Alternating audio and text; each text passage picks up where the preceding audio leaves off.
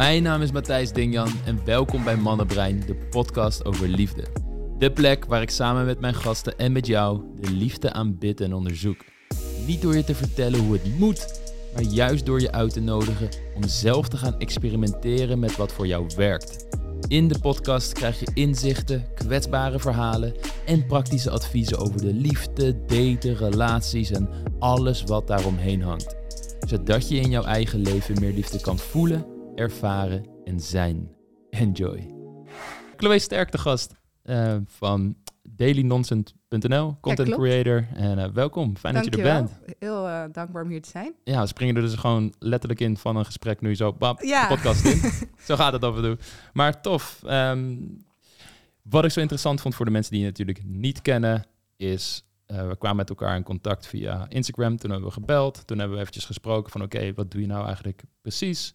En waar ik achter kwam is dat je een fashion blogger bent die is overgestapt naar reizen. Maar niet alleen reizen als in de letterlijke zin van het woord naar landen, plekken, noem maar op. Maar ook een innerlijke reis die je deelt Ja, dat klopt. op je website waarbij je beschrijft hoe je bepaalde angsten binnen in jezelf tegenkomt. En in plaats van daarvoor weg te lopen, maak je de reis daar naartoe en de reis er doorheen. Ja, ik moet ook wel zeggen dat ik het eigenlijk vandaag ook een beetje voel. Dus ik wil daar ook wel gewoon eerlijk meteen over zijn. Het is dus toch een soort van onbewuste, wat denken mensen van je? Ja, Dus dat denk dat je dat altijd wel hebt, dat veel mensen dat hebben. Dus ik dacht, ja, kaart het dan maar meteen aan. Mhm. Want ik wil daar juist heel open over zijn. Ik vind het heel belangrijk dat daar aandacht voor is. En ja, zoals je al zei, ik ben tien jaar geleden begonnen als fashionblogger. En ik ben daar eigenlijk ingerold omdat een vriendin van mijn moeder zei... hey, bloggers zijn de shit. Misschien moet je dat ook gaan doen. en ehm, ik kwam net toen uit een relatie. En eh, nou, wel toepasselijk dat we hier zitten. Mm. En ehm, ja, hij eh, deed geneeskunde en ik was een creatieve vlinder. En ik had eigenlijk geen idee wat ik eh, met het leven moest. Mhm. Ja, ik wist wel, ik vond het heel leuk, maar ik had geen idee wat ik wilde worden of wat ik zou gaan doen. En ehm, ja, ik weet niet, volgens mij kon hij er niet helemaal goed mee overweg en ik vond dat heel jammer. En ik bleef dan een soort van aan hem trekken. Ja, je kent wel een beetje het binding, verlating. Ja. En, ehm, en toen op een gegeven moment zei die vriendin van moeder, ja, bloggen, dat is echt leuk. Wil je niet voor mijn winkel eh, gaan bloggen? En toen was er helemaal nog niet zoveel bekend over. En het ging voor haar naar events om eigenlijk BN'ers te fotograferen. En eh, dat vond ik best wel gezellig en leuk. En een beetje afleiding eh, van, ja, een beetje mijn liefdesverdriet, denk ik ook wel. Mhm. En dat ging zo goed dat ik op een gegeven moment dacht: van, ja, misschien moet ik dit gewoon voor mezelf gaan doen. En ik heet dus Chloe. En toen dacht ik fashion. En toen dacht ik, nou, fashionista Chloe, dat klinkt wel lekker. Ik vond mezelf helemaal geen fashionblogger of fashion of stijlvol, maar het bekte gewoon lekker. dus toen was fashionista Chloe eigenlijk geboren. En eh, toen ging ik eh, in al de tijd die ik had, want ik had heel veel tijd. eh, ik studeerde toen wel. Ik deed TMO, modemanagement. Dus dat paste wel. Ik ging gewoon foto's maken van mezelf. En die liet ik dan maken door klasgenootjes eh, met mijn Blackberry. En die postte ik. En zei ik, ja, today I'm wearing this. En toen kreeg ik bezoekers. En eh, Mm. toen dacht ik, oh, dit is leuk. En eh, zo ging dat door. En op een gegeven moment, ik ehm, denk altijd wel, waar een wil is, is een weg. En mijn vader zei, ja, als je dit wil gaan doen, moet je dat doen. En ik wil wel zien dat je je best doet. Dus dat is wel een interessante wellicht. En ehm, dan kun je dit gewoon gaan doen. Dus ik ging echt vol aan de slag, iedere dag een outfit posten. En op een gegeven moment wilde ik naar een fashion week. En toen heb ik gewoon een, eh, mailtje gestuurd naar het Hilton in Parijs. dat ik eh, echt een van de beste bloggers was in Nederland. Which I was not. Maar zo voelde dat. En dat ik wel daar wilde slapen. En nu wordt dat heel veel gedaan.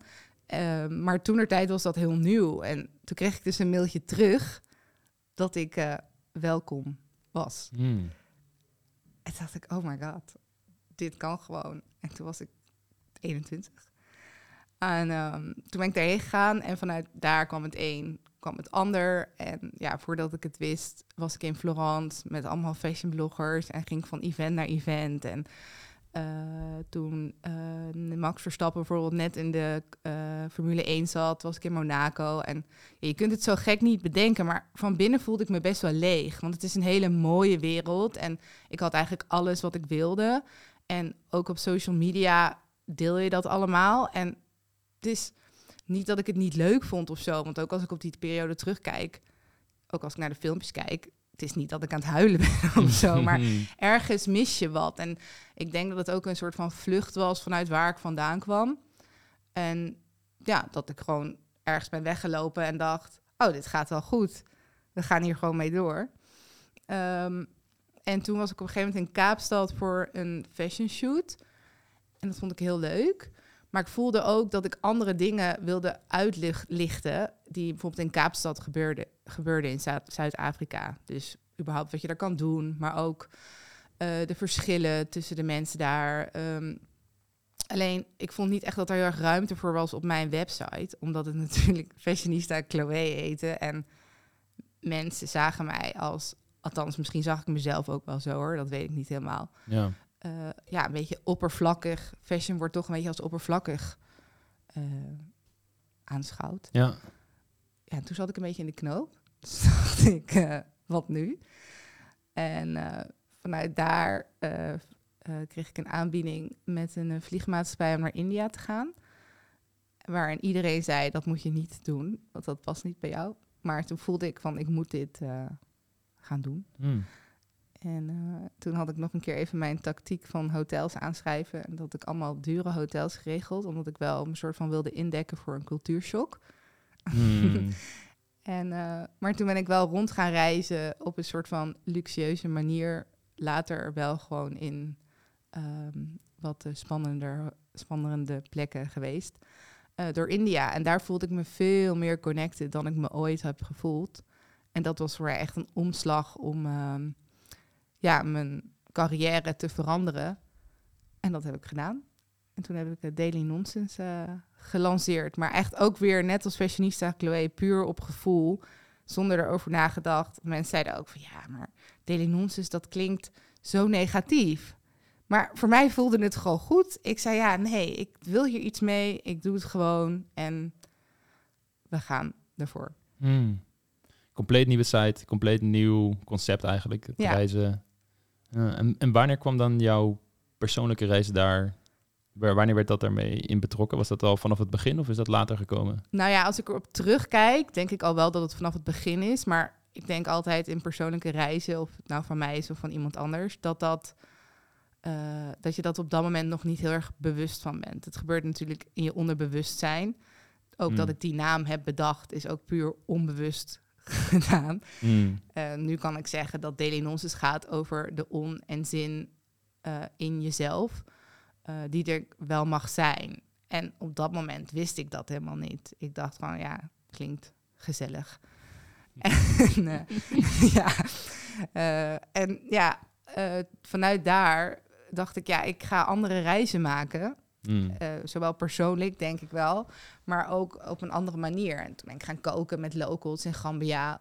Ben ik een huis gaan bouwen in Malawi. Alles wat er soort van op mijn pad kwam, ben ik ook weer gaan doen. Ja. En tijdens dat reizen ontdek je heel erg jezelf en wie je bent. Maar daarin zit ook wel, denk ik, een soort van identiteitscrisis. Omdat ja, ik ben omgeswitcht toen ik 25 was of zo. En dan gaan Hmm. echt al je leeftijdsgenoten, die hebben een hele serieuze baan. En jij bent een soort van... eh, Hmm. Het is interessant dat je dat zegt, dat je tijdens het reizen ontdekt wie je zelf echt bent. Ja, Waar, hoe ontdek je dat dan in het reizen?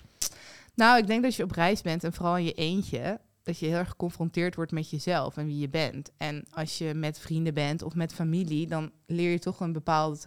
dan heb je toch een soort van aangeleerd gedrag... en je hebt een bepaalde rol. En ik denk dat je op reis iedereen mag zijn van jezelf. Eh, dus ja, als je op reis gaat, niet dat ik dit gedaan heb, maar als jij daar politieagent bent en jij zegt dat, ja, iedereen gelooft jou, snap je? Dus Mhm. eh, terwijl als je dat hier gaat zeggen, ja, dan zeggen mensen toch van nee, jij maakt toch podcast? Ja. Dus je hebt een vrijheid om een rol te kiezen en te kijken hoe, of dat echt is wie jij echt bent, als het ware, om de verschillende dingen uit te proberen. Ja, en Ja. ehm, dus ik ging daar denk ik andere rollen uitproberen en dat deed ik eerst heel langzaam, want ik vond dat natuurlijk echt super spannend. Ja. Eh, maar omdat ik ook in mijn eh gedachten, denk ik, niks echt te verliezen had, ehm, deed ik dat gewoon. En het, uiteindelijk, ja, de content die je maakt, daar krijg je ook weer bezoekers op. Dus je krijgt ook een soort van bevestiging dat je het goed doet. Dus het, het stimuleerde alleen maar. Dus mijn Ja. eigen zoektocht ja, werd gewoon een beetje gestimuleerd door dat ik het deelde. Mm. Mm. Ja, het is heel boeiend. Ik herken het ook heel erg van trainingen die wij doen in het buitenland. En dat is vooral datingadvies voor mannen dan. Dat doen Ja. we ehm, soms een week lang in andere steden. En omdat je uit je vertrouwde omgeving wordt getrokken en inderdaad een andere rol kan aannemen, zie je dat mannen bijvoorbeeld opeens wat meer durven. Oh, echt? Wat meer durven te flirten, wat meer leiding durven te nemen in een gesprek. Omdat ze ehm, bijvoorbeeld in een vriendengroep thuis de stille jongen zijn of de jongen die niet goed is met vrouwen. Maar wanneer jij opeens in een groep terechtkomt en je hebt een coach naast je die die assertieve kanten in jou stimuleert om meer tot de oppervlakte te komen. En er is Mhm. niks in die omgeving die jou herinnert aan je oude identiteit. Dan kan het gewoon zijn dat je persoonlijkheid bijna een soort switch maakt. En niet dat je een compleet ander persoon bent, maar andere kanten van je persoonlijkheid komen wel meer naar boven. En dat zien wij dus ook heel erg terug in die trainingen, dat ze daardoor bepaalde aspecten van hun persoonlijkheid bloei kunnen laten komen, waarmee ze meer last hebben in, in, eh, in Nederland. Het grappige is dan natuurlijk, dat is ook wel een spreuk in de spirituele community, van als je echt wil kijken of je enlightened, verlicht bent, Ja? ga twee weken bij je ouders wonen en kijken of je dan weer getriggerd wordt en, en hè, hoe die dynamiek dan is. Als Oh, in- ik was toevallig twee weken met ze op de boot Mhm. van de week. En? Eh, nou, het ging heel goed en het was heel leuk. Super. En eh, natuurlijk voel je altijd wel triggers. Maar ik weet nu wel waar ze vandaan komen. En toen Ja. dacht ik wel, oh, I'm succesvol. ja, maar dat, Spiritueel succesvol. ja, en dat is dus denk ik ook het interessante. Ja, Ik herken dat heel erg. Van hoe ik als eh, rebelse puber, 16, 17 jaar oud, tot begin 20, een langzame transitie ging maken. Dat ik ging nadenken over wat voor leven ik eigenlijk wilde leiden, wie ik wilde zijn. En dat ik in bepaalde dynamieken bij mijn ouders ook achterkwam van, oh, ik, ik ben hier ook een onderdeel van natuurlijk. En, ja. en dat je er meer bewustzijn omheen creëert en er dan ook veel actiever mee aan de slag kan gaan. En dat de afstand creëren, verschillende rollen uitproberen, zoals ik dat ook heb gedaan. Ik kom uit vooruit, ben naar Amsterdam gegaan, veel gereisd. En precies zoals jij hebt gedaan, Waar ben verschillende je heen geweest, als ik vragen mag? Eh, gewoon veel, alleen al normale vakanties met vrienden, maar ook verschillende soorten vrienden. Voor reis ben ik heel veel weg geweest, dus buitenlandse trainingen. Elke zomer zat ik wel, denk ik, anderhalve maand in het buitenland. En dan was ik non-stop bezig met werk. Dus he- dat is natuurlijk wel een werkrol, maar in mijn werk ben je jezelf eigenlijk de hele tijd aan het uitdagen. Want dat was datingadvies voor mannen. En dan eh, moet je je voorstellen dat je de hele tijd andere mannen ook helpt om uit een identiteit te breken die hen klein houdt. En veel vrijer in de wereld te gaan staan. Dus je bent net niks anders bezig, waardoor je ook heel veel van je eigen patronen onder de loep gaat nemen. Eh, en ik heb gemerkt dat ik dat dat zo'n schoon schip bij me heeft gebracht. Dat ik ook heel anders in de dynamiek met mijn ouders, vrienden, familie, huisdieren ben. Huisdieren En, nog wel. eh, en dat dat heel veel veranderd heeft. En ik zie dat eh, veel bij klanten van ons. Dat wanneer ze eerst inwaarts keren van oké, wat zijn de dingen waar ik tegenaan loop? Dat dat automatisch een ripple effect gaat hebben op andere gebieden van hun leven. Ja, Ja. want ik geloof ook wel dat mensen met wie je omgaat ook vaak spiegels zijn van, van jezelf. Mhm. En dat je dan, je ziet heel vaak, weet je, als we dan praten over de, ehm, eh, de, de winnaarsdriehoek en de, ik moet even die andere bedenken, de Slachtoffer. ja, Of, slachtoffer, eh, redder, drama. ja, drama driehoek. ja. Dat, ja, daar gaan natuurlijk heel vaak mensen in. Als je niet echt naar jezelf gaat, dan ga je natuurlijk heel vaak aanklagen of slachtoffer zijn. eh, of je gaat redden. Ja. Ehm, ja, voor mensen die eh de drama driehoek niet kennen, het is een eh, model dat veel gebruikt wordt in de hulpverlening om mensen te helpen de situatie en de dynamieken waarin ze in sociale relaties inzitten beter te begrijpen. En je hebt inderdaad het slachtoffer, het overkomt altijd mij, ik heb altijd pech. ik zie dat heel erg bij mensen die zeggen, ehm, ja, er zijn gewoon geen leuke mannen meer. Of alle vrouwen zijn zus, alle mannen zijn zo. Heel erg, heel erg eh, een soort slachtofferrol daarin aannemen. Aanklager zie ik vaak in relaties. Het draait allemaal aan mijn partner. Het draait allemaal mijn ex. Die was een narcist. Die was dit. Die was dat. Eh, en dan heb je de, de hulpverlener. En dat zie ik vaak weer bij mensen die van huis uit hebben geleerd om vooral hun eigen behoeften weg te cijferen. En vooral maar voor die andere persoon te zorgen. En alles eraan doen dat die persoon gelukkig is. En daarbij zichzelf vergeten. Ja, en dat is inderdaad een, een, een driehoek met verschillende rollen daarin. Eh, de aanklager die heeft het Ja. vaak tegen het slachtoffer. De hulpverlener gaat dan het slachtoffer weer helpen. ja, heel eh, herkenbaar. Ja, Ja, ja. ja nee, ja, ik, eh, ik heb ook een coaching traject gedaan.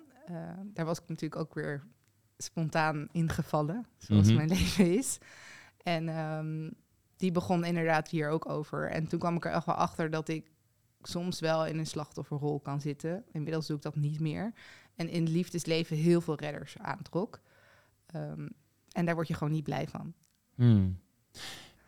Ik heb natuurlijk een paar van jouw eh, artikelen gelezen. Omdat ik heel erg benieuwd was van oké, hoe heb jij dan die persoonlijke reis ervaren van fashion blogger naar meer je innerlijke reis Ja. te delen. Daar beschreef je een, dan moet ik het even goed herinneren, een onverklaarbare pijn. Was dat het woord dat je gebruikt? Of ondraagbare? Volgens mij onverklaarbare pijn waarmee je mee rondliep. Ja, Eh, kan je daarover uitweiden wat dat precies was? of Ehm, is? nou, ik had... eh, ik moet zeggen, vandaag kan ik het ook wel een beetje voelen. Het is een soort van benauwdheid. En eh, het is gewoon dat ik dingen dan spannend vind. En dat eh, er niet laat zijn, eigenlijk. Dus Mm. ik doe dan heel cool. maar ik vind dingen heel spannend. En Mhm.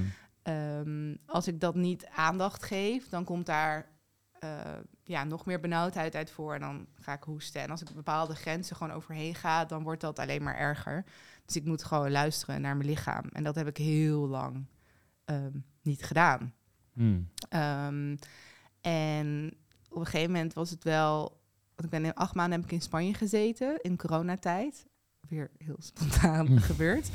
Ehm, en toen ben ik heel erg naar mezelf gekeerd. En toen kwam die hoest nog meer boven. Vooral op punten als ik, toen ik zelf sabotage bijvoorbeeld doorbrak. En echt eerlijk durfde te zijn naar mezelf. Van waar zitten nu bepaalde blokkades en waarom gebeuren die? En ehm, niet meer schuld voelen en schuld geven en dat allemaal loslaten. En toen moest ik echt heel hard hoesten.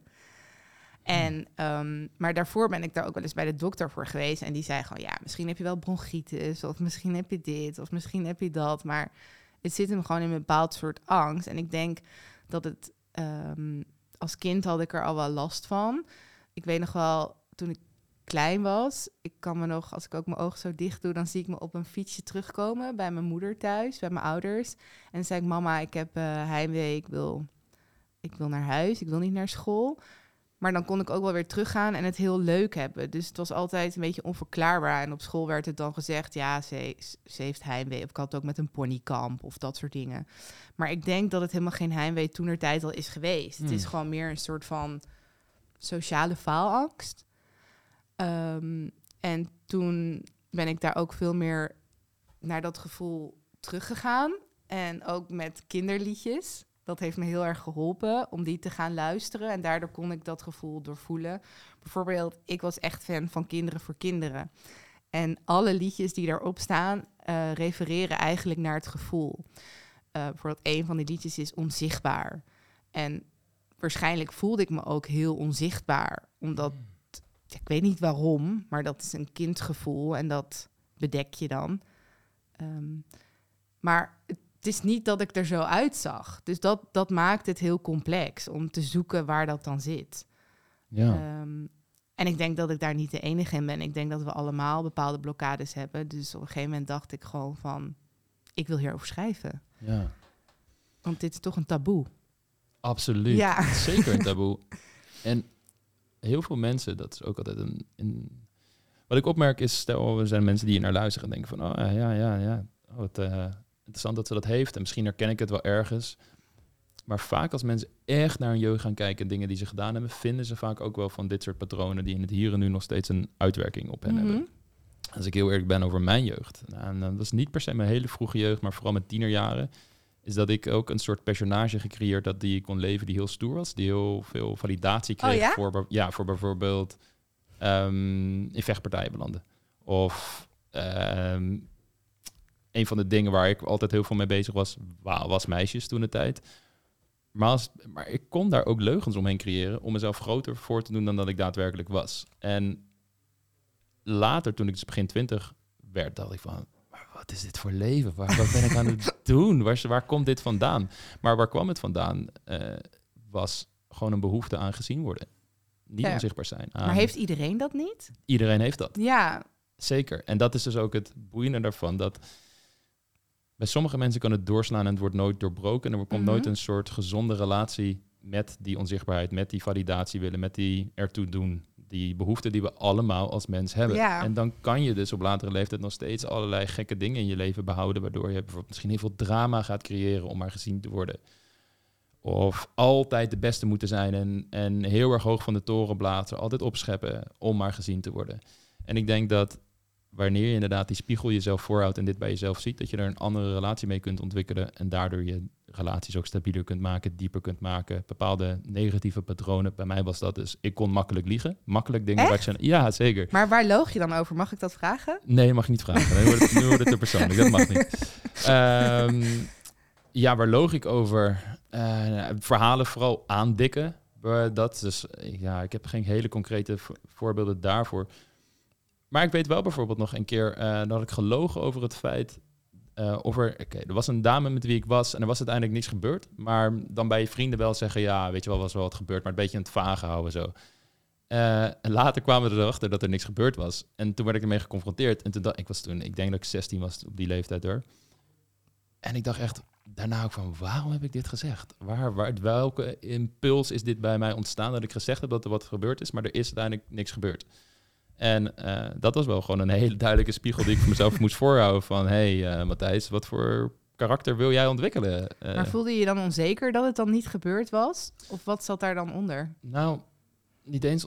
ja, ik denk onzeker als je diep genoeg graaft wel, maar vooral een personage groot houden van hé, hey, kijk mij eens die stoere jongen zijn. Want dat is waardoor je erkenning, aandacht, validatie, liefde ook wel krijgt, goedkeuring, erbij horen. Al die aspecten die in essentie heel mooi zijn. Alleen de manier om ze te verkrijgen, dacht ik dat ik daardoor een bepaald personage groot moest houden. Ja. En dan wil je, kun je weer onderzoeken van oké, waar kwam die gedachte dan vandaan? Weet je, hoe is dat ooit in mijn brein terechtgekomen? Want als ik naar mijn ouders kijk, zijn ze absoluut niet zo. Ehm, maar ehm, ja, dat, dat, zijn wel, dat is wel de manier waarop ik het op dat moment in mijn leven gevormd had. En waardoor ik daar heel erg mee bezig was op die manier. Ja, Ja, wel interessant. En ik vind het ook wel interessant dat we dan tegenover elkaar zitten. Want ik trek dus over het algemeen dus wel mannen aan die dan heel stoer doen. Mhm. En dan krijg ik wel altijd een soort van dat ik denk, ja, waarom? ja. Ja, waarom ik ze ook aantrek. Nou ja, goed, ik weet wel een beetje hoe de cirkel van een soort van codependency-achtige werkt. Ehm, Ja. nou, ik ehm, denk dat je in bepaalde industrieën, en daarom wil ik straks ook meer inzoomen op die fashion blogger industrie waar je in zat, omdat ik heel erg benieuwd ben hoe jij het ervaren hebt. Omdat je al zei, aan de buitenkant zag het er mooi uit, van binnen voelde ik me Ja. leeg.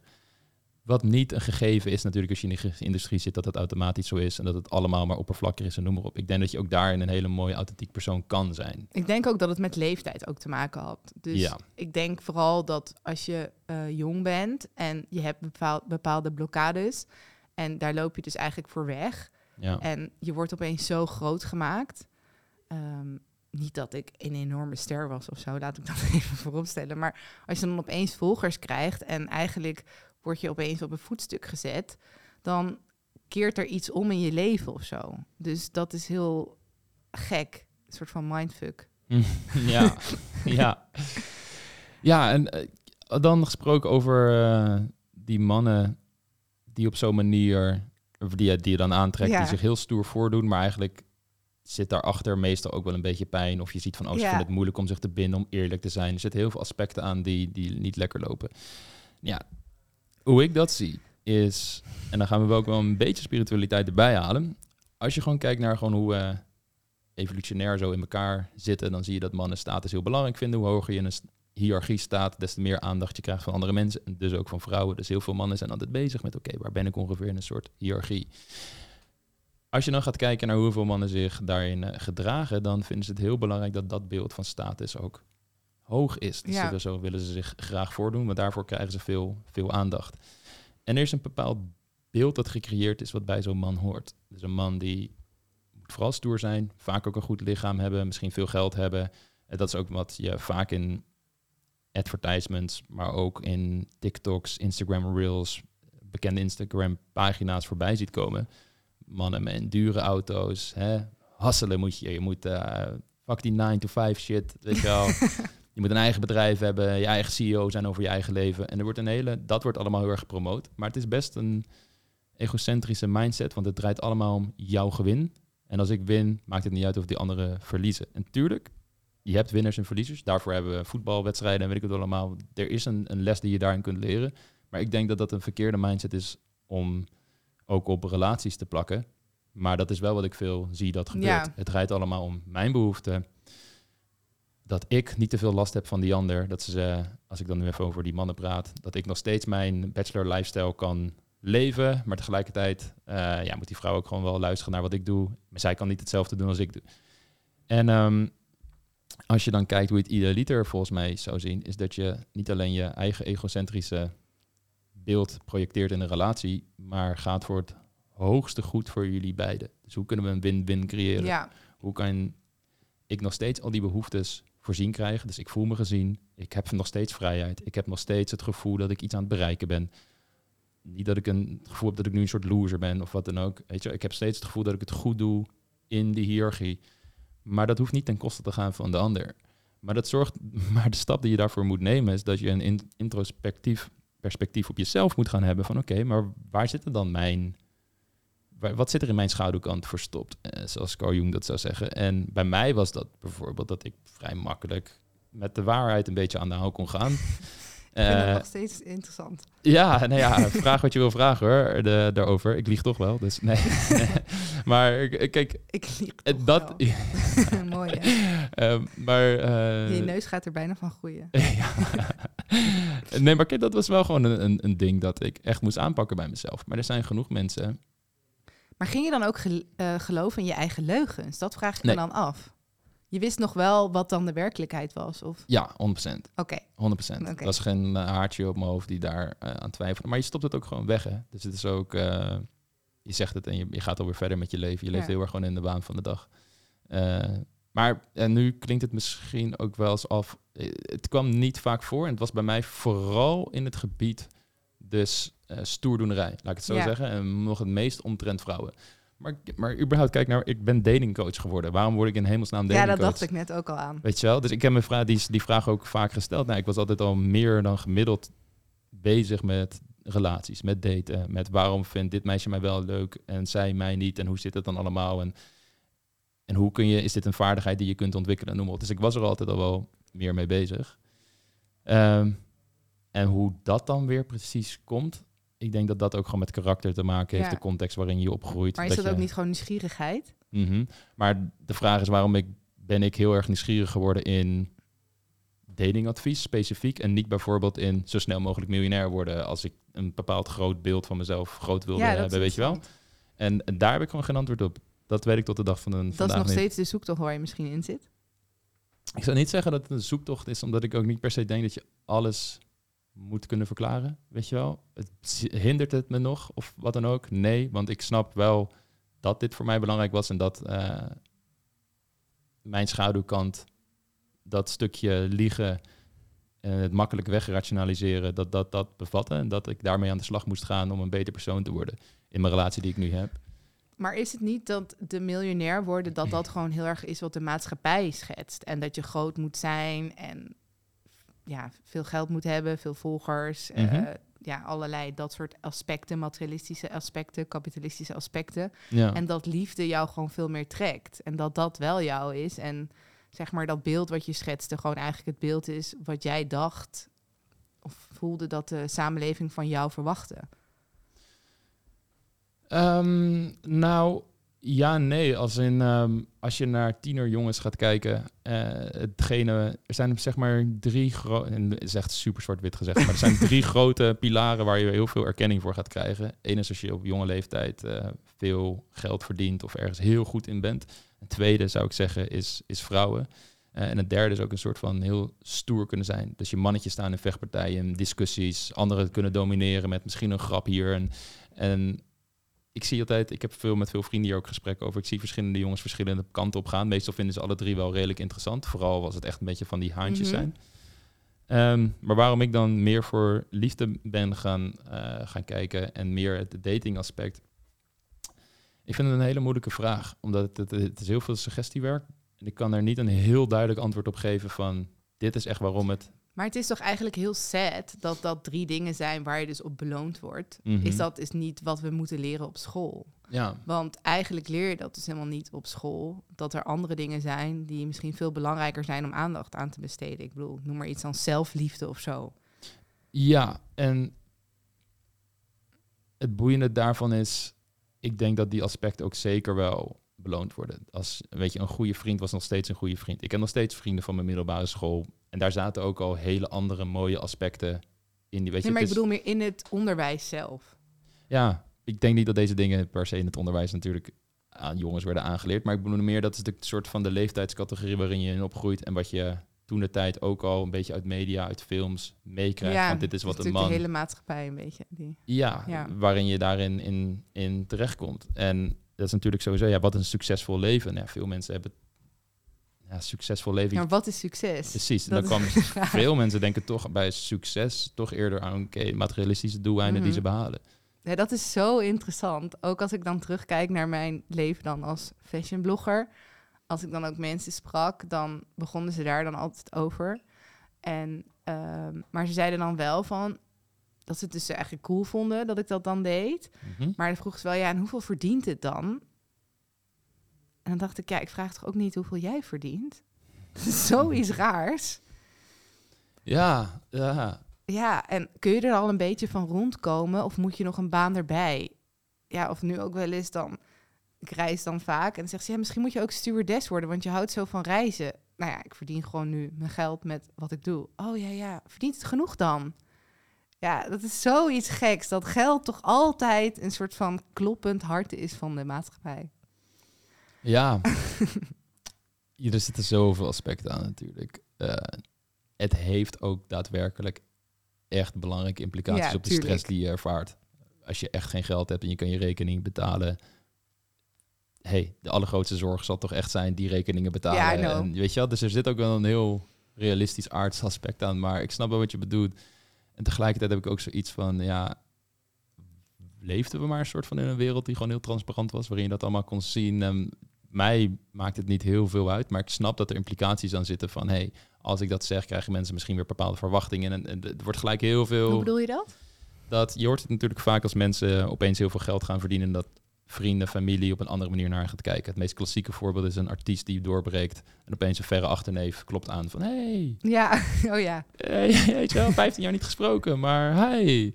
Eh, mensen die misbruik van je kunnen willen maken. eh, dat zijn natuurlijk ook klassieke verhalen. En, en vooral in de muziekindustrie zie je dat heel veel terugkomen. Maar dat zie je ook wel in dat geld ook heel veel familiaire relaties kapot Ja. kan maken. Omdat daar zo'n... Geld houdt mensen ook een beetje gevangen, denk ik. Ja, zeker. Al is dat net zo goed met bijvoorbeeld laatst had ik een gesprek, dit is super random. Dit vond ik echt heel interessant. was een stel en ik ga veel om met eh, de man ervan. En die heeft al heel, ze hebben een heel lange relatie. Wij zijn gewoon vrienden overigens. En eh, ze hebben gewoon een prima relatie, maar eigenlijk kunnen ze allebei niet alleen zijn. En toen zei hij, ja, eigenlijk gijzelen we elkaar in de relatie. Hmm. En dat vond ik zoiets interessants. Mhm. Wat, eh, wat vond je er exact interessant aan? Ja, dat ik eigenlijk dacht, oh, heel, dat hij gewoon niet alleen durfde te zijn. En dat hij dat dus wel wist, maar dat hij, eh, ja, dat hij daar ook geen behoefte had om dat op te lossen. Mhm. En ik denk dat dat ook best wel vaak gewoon met geld is. Dat mensen ook gewoon heel bang zijn dat er geen geld meer is. Dus ook bang zijn voor eenzaamheid. Dus dan komen we weer terug op het begin van, het, eh, on- ja, van ons gesprek. Dat angst blokkeert heel veel. Ja, zeker. Ja, Wat dan grappig is dat je wel makkelijk bepaalde stappen zet in je leven. Zoals, oh, ik ga nu Ja. fashionblogger worden. Oh, ik ga nu reizen. ja, dat klopt. Maar dat doe ik allemaal alleen. Mhm. Ik vind, ehm, en ik heb er ook over nagedacht. En, ehm, kijk, ook met mijn fashionblog en met mijn Instagram-account. Kijk, je praat uiteindelijk, als ik zeg maar dit mijn telefoon is, dan praat ik tegen mensen die ver weg zijn. Dus dan is dat veel minder spannend. Ja, Ehm, en dan is het toch ook wel, kijk, je krijgt ook wel feedback en soms ook wel negatieve eh, reacties, positief, van alles. Meestal is het wel gewoon positief. Maar dat is toch ver weg. Kijk, Mm. eh, ik heb nu zo 35.000 volgers of zoiets. Ja, en als je die in een eh, stadion zet, is dat heel veel. En dat lijkt me ook echt doodeng. Mhm. Maar ja, als je dat als je een getal, het is maar een getal. Dus dat voel je veel minder. En ik Ja. denk dat ik ergens gewoon wel een beetje, als ik heel eerlijk ben, mensenschuw ben of zo. Mm. Ik, bedoel, ik kan het wel gewoon goed. Ik heb het me gewoon aangeleerd en ik ben hartstikke aardig, denk ik. Maar ik vind het gewoon heel spannend. Van wat vinden ze ervan? Wat denken ze ervan? Ehm, Ja, en daar communiceer ik dus nu wel meer over. Dus daardoor, dat is ook weer terug naar die ehm, eh, slag, die driehoek. De Mhm. verliezers, nee. Ben nou weer Drama-driehoek. kwijt. Drama-driehoek. Ja. Dus dat ik vanuit een slachtoffer meer ging, eh, want dat is in de winnaarsdriehoek, dat ik gewoon kwetsbaarder werd en dat ik het meer ging vertellen. En ja, dat was niet altijd even makkelijk, want dat gaat met heel veel pijn en tranen. Eh, maar ja, nu is het voor mij gewoon wel de normaalste zaak van de wereld. En sommige mensen zeggen wel eens, oh, maar voel je dan nu geen schaamte of schuld of whatever? Ja, nee, omdat ik dat probeer los te laten en kwetsbaar gewoon te zijn. En ik denk dat je daardoor ook veel beter kan verbinden Mm. met elkaar. Hoe heb je dat allemaal ervaren toen je nog die fashion blogger was en vooral bezig was met dus de image die je aan de buitenwereld projecteerde van oké, volgers bouwen, veel likes krijgen, mijn brand bouwen. Hoe was die periode dan voor je? Mm, nou, een hele snelle periode waarin ik eigenlijk gewoon niet stilstond. Had je relaties toen net met mannen? Dan Ja, specifiek? ik had wel relaties, maar niet echte relaties, maar gewoon heel veel flinks. Ja. Vooral heel veel knappe mannen. Mm. Oh, mooie periode. Terugkijk. Dus ik had het niet willen missen, laat ik dat Mm. erop stellen. Maar het was wel heel snel. Dus mijn leven was snel, de mannen waren snel. Ehm, het was wel, ja, het waren heel veel hoge pieken, diepe dalen. Het was gewoon een achtbaan, laat ik dat zo zeggen. Mhm. Een leuke achtbaan, maar op een gegeven moment word je wel echt heel misselijk in de achtbaan. Dus dan moet je er iets aan doen. Ehm, en ik voelde toen veel minder dan nu. Dus ik denk dat ik het nu ook niet meer zou kunnen. Dus ik weet nog wel dat ik wel eens... Ik ging dan echt letterlijk van plek naar plek Mm. ehm, in reizen. Ik kwam op een gegeven moment een keer in Parijs aan. En toen was mijn kamer nog niet klaar. En toen zei ik, alsjeblieft, geef me gewoon een kamer. Ik moet slapen. Want ik kon gewoon niet meer. Dus wellicht zat ik ook wel echt tegen een burn-out of zo aan. Maar ja, ik dacht dat ik dat wel kon. En uiteindelijk heb ik het ook overleefd. Want we zitten- ik zit hier nog vandaag. Ehm, dus wellicht ook al op het moment dat ik gewoon echt hier zat... ging ik ook wel slapen natuurlijk. Maar ja, het is niet heel healthy. Ja. Als je daar dan in zit in die roes. Ja. ja het is ook echt een roes. Ja, Ja, ik, ik word er helemaal van, ga er nu wel van aan. Want het is wel, het heeft ook wel weer wat. Ik bedoel, je voelt echt dat je leeft. dit is het ding dat je veel hoort, zoals je net ook al noemde, in codependency relaties en in ehm, destructieve relaties. Als je, je hebt een, een, natuurlijk een hele range van emoties die je kunt voelen. Als je depressief bent, voel je heel weinig. Het is eigenlijk helemaal laag. Het is geen energie om je bed uit te komen. De schoonheid van het leven zie je niet meer in. En je voelt eigenlijk niet zoveel, best wel een, een numbing gevoel. En wat ik vaak zie, is dat mensen dan liever een bepaalde pijn, jaloezie of boosheid verkiezen boven helemaal niks voelen. Ja. Dat ze in ieder geval een rush hebben en tegelijkertijd ook heel graag de hoop hebben dat als ik dit ding bereik, dan voel ik misschien ook wel weer die vreugde, blijheid en opluchting. Ja, En dat speelt zich heel erg af in gewoon een soort projectie in de toekomst van, oké, di- als ik dit bereik, dan is het allemaal top. En ja, nu voel ik me misschien slecht, maar dat is beter dan dat ik niks voel en niks ga doen. Dus boem, we gaan gewoon Ja. verder. En dat zie je ook veel in relaties van, oké, de relatie doet me nu pijn. Hij laat gewoon een week niks van zich horen. Oh, eh, misschien is mijn eh, eh, partner verslaafd. Ik ga er ook aan onderdoor. Echt, ik ga er echt aan onderdoor. Ik, al deze drama. Ik, ik- en hij wil geen hulp zoeken. Ik heb echt alles geprobeerd, maar ik kan hem gewoon niet loslaten. Tegelijkertijd heb je de hoop van, ja, maar als ik nou toch die ene coaching sessie doe met Matthijs van Mannenwijn, misschien dat ik dan mijn man opeens wel kan veranderen en noem Ja. maar op. En ik krijg heel veel van dat soort vragen bij me.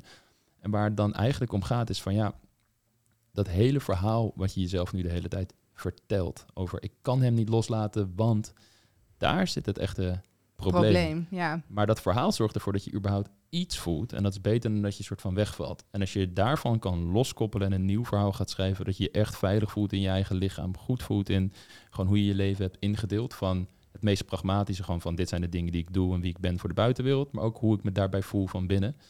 Eh, dan heb je dat hele verhaal niet meer nodig. En dat is ook ironisch genoeg de grootste kans dat je je partner kan inspireren om ook aan zichzelf te werken en zich op te trekken aan jou. Omdat jij met je eigen patroon aan de slag gaat. Is, is dat een herkenbaar verhaal van hoe, hoe jij wellicht toen door de wereld heen ging? ja, ik herken het wel. En ik wilde ook aanvullen dat je daar dus wel de tijd voor moet nemen om dat dus te gaan door, doorvoelen. Mhm. En dat deed ik gewoon simpelweg niet. Omdat ja, de hang naar succes, waarin jij waarschijnlijk zegt dat jij dus heel stoer wilde zijn. Ja, op een gegeven moment als je steeds meer groeit op een succesvolle ladder, eh, dan is dat ook wel belangrijker. En dan kun je het ook een soort van. Kijk, ik zie het als een soort van afleiding. En op een gegeven moment heb ik een boek gelezen van een meisje en zij was depressief. En ik denk nooit dat ik eh, depressief heb, ben geweest, als ik daarop, daarop terugkijk. En eh, zij had het over afleidingsmanoeuvres die je kan doen als mens. En de bekendste zijn alcohol, drugs. Maar ja, een afleidingsmanoeuvre is ook dat je iemand gaat bellen of gaat Netflixen om het maar niet te voelen. En Ja. ik denk dat mijn afle eh, afleidingsmanoeuvre is geweest, nou ook bellen, dat deed ik ook heel veel om het verhaal te vertellen. Uh, maar ook zeker reizen. Um, maar reizen is gewoon veel minder schadelijk dan als je drugs gaat gebruiken of alcohol. Dus om daarachter te komen dat dat jouw afleidingsmanoeuvre is, is echt wel moeilijk. Mhm. Um, dus dat geef ik ook vaak als ik dan advies geef aan mensen die vragen van ja, wat heeft geholpen om te gaan zitten en denken, goh, wat doe ik om daar niet naar te kijken? En ja, ik ging dus altijd bellen uh, of reizen. Dus dan had ik in Nederland weer van alles uh, in mijn ogen verpest, laat ik het even zo zeggen. Nou, dan ging ik gewoon op reis. Dus dan hoefde ik dat ook niet aan te kijken. En dat heb ik heel lang volgehouden, wat me um, online succesvol heeft gemaakt. En ook denk ik ook gewoon succesvol um, in mijn baan. Maar waar ik dan wel die pijn bleef voelen. En die kwam dan vooral terug, inderdaad, als ik me wilde verbinden met een man. Want ja, als je het niet oplost in jezelf, dan blijf je tegen dezelfde dingen aanlopen. Mm -hmm. En dat zie je ook bij zelfs oudere mensen nog steeds. Dat is eenzelfde soort, inderdaad, een soort van codependency patroon, wat constant terugkomt. Ja. Wanneer was dat voor jou het eerste besefmoment dat je echt met deze patronen ging zitten? Of dat je dit door had bij jezelf? Um, ik denk dat ik uh, drie jaar geleden met iemand was, anderhalf jaar. En hij zei tegen mij, je bent alleen maar um, aan het werk. En wat heb je eigenlijk van passies? vond ik echt vet aso. ik was echt helemaal gepikeerd. Want uh, ja, ik ski en ik doe dit en dat. Maar dat, dat verkapte ik allemaal een soort van in mijn werk. Dus dan ging ik skiën, maar dan deed ik dat wel in een tripje voor werk. Dus ik deed eigenlijk niks heel erg voor uh, mezelf. Um, en toen zei hij, ja, het voelt gewoon gek. En ik had het leuk gevonden als je ook iets deed wat jij dan echt leuk vindt. Dus hij voelde dat veel eerder, denk ik, dan ik. Mm. En toen op een gegeven moment, het is nog best wel kort geleden, toen kwam uh, corona. En toen kon ik dus niet meer op reis. Dus dat was wel even een ding. Jouw hele copingmechanisme viel gewoon weg ja, eigenlijk. En, uh, en ik had net een huis gekocht, of een, nou, ik noem het mijn luxe hotelstudio. Want het is niet super groot, maar I love it.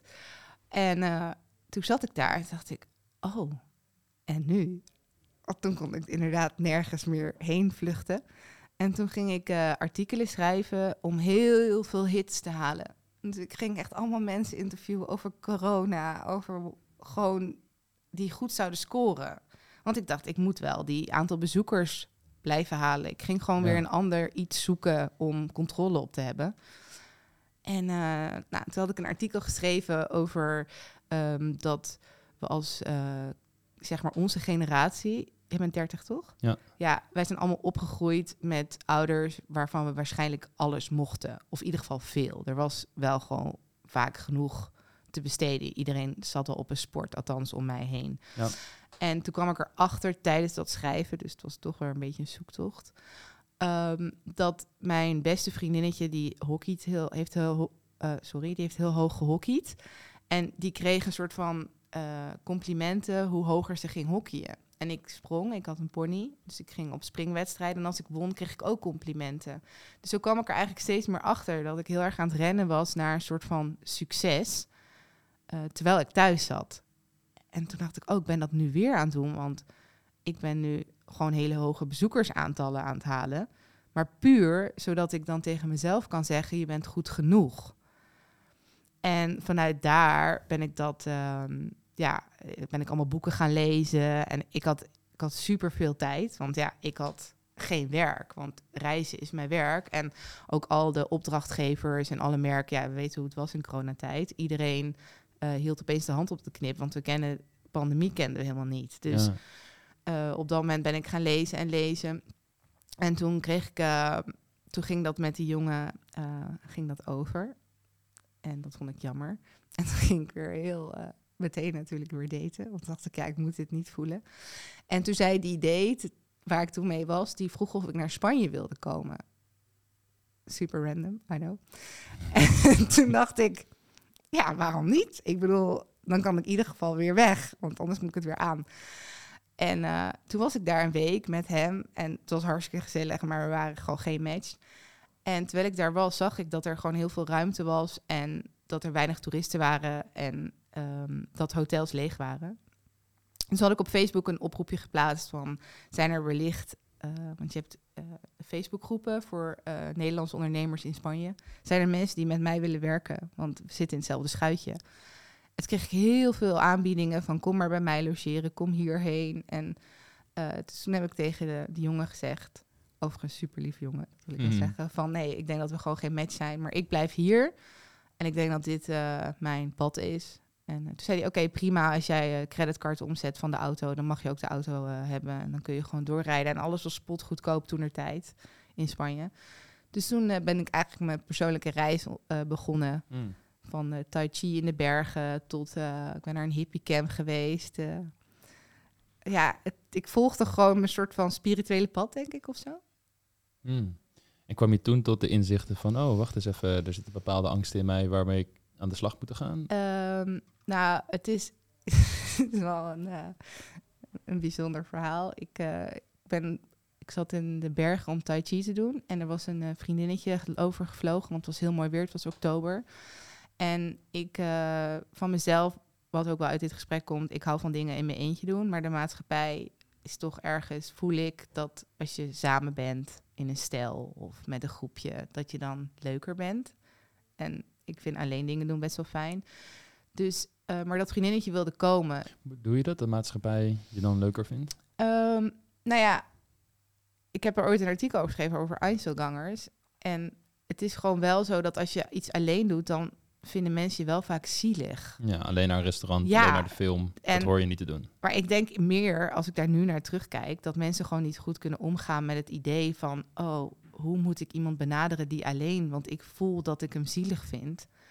Want ja, ik heb me heel vaak gewoon veel beter gevoeld in mijn eentje dan met mensen waar ik echt geen zin in had. En dat heb ik me echt wel opgedrongen, omdat ik ook niet wil dat mensen me zielig vonden. Dus dan ging je met mensen afspreken, hangen, ja. die je eigenlijk niet zo prettig vond. Nee. Hm. Dus dan ging ik extra ver doen. Ging ik heel leuk doen, want ik dacht, ja, dan heb ik wel meer vrienden. Mm. Uh, terwijl ik gewoon er eigenlijk gewoon helemaal niet zoveel behoefte aan heb. Ja. Ik, ik, ik uh, ga eerst zo dadelijk op verder. Ik wil nog één stapje terug. En dat is toen die jongen tegen jou zei van... hey, je werkt alleen maar. Ja. En dat je gepikeerd reageerde. Meestal wanneer mensen heel gepikeerd reageren... Kijk, als, als die jongen dat de hele tijd zegt en het is gewoon niet waar, tuurlijk. Ja. Dan kun je op een gegeven moment reageren van... Hey, hou eens even lekker op als iemand zoiets zegt en iemand voelt zich direct aangevallen, wordt er vaak een knop ingedrukt ja. waar ze het niet prettig van vinden dat die ingedrukt wordt. en dan komt er heel veel weerstand. En dat is wat je vaak ziet wanneer mensen dus nog dingen echt diep hebben weggestopt in de schaduwkant. Want het is heel vervelend om dat in het licht te gaan halen.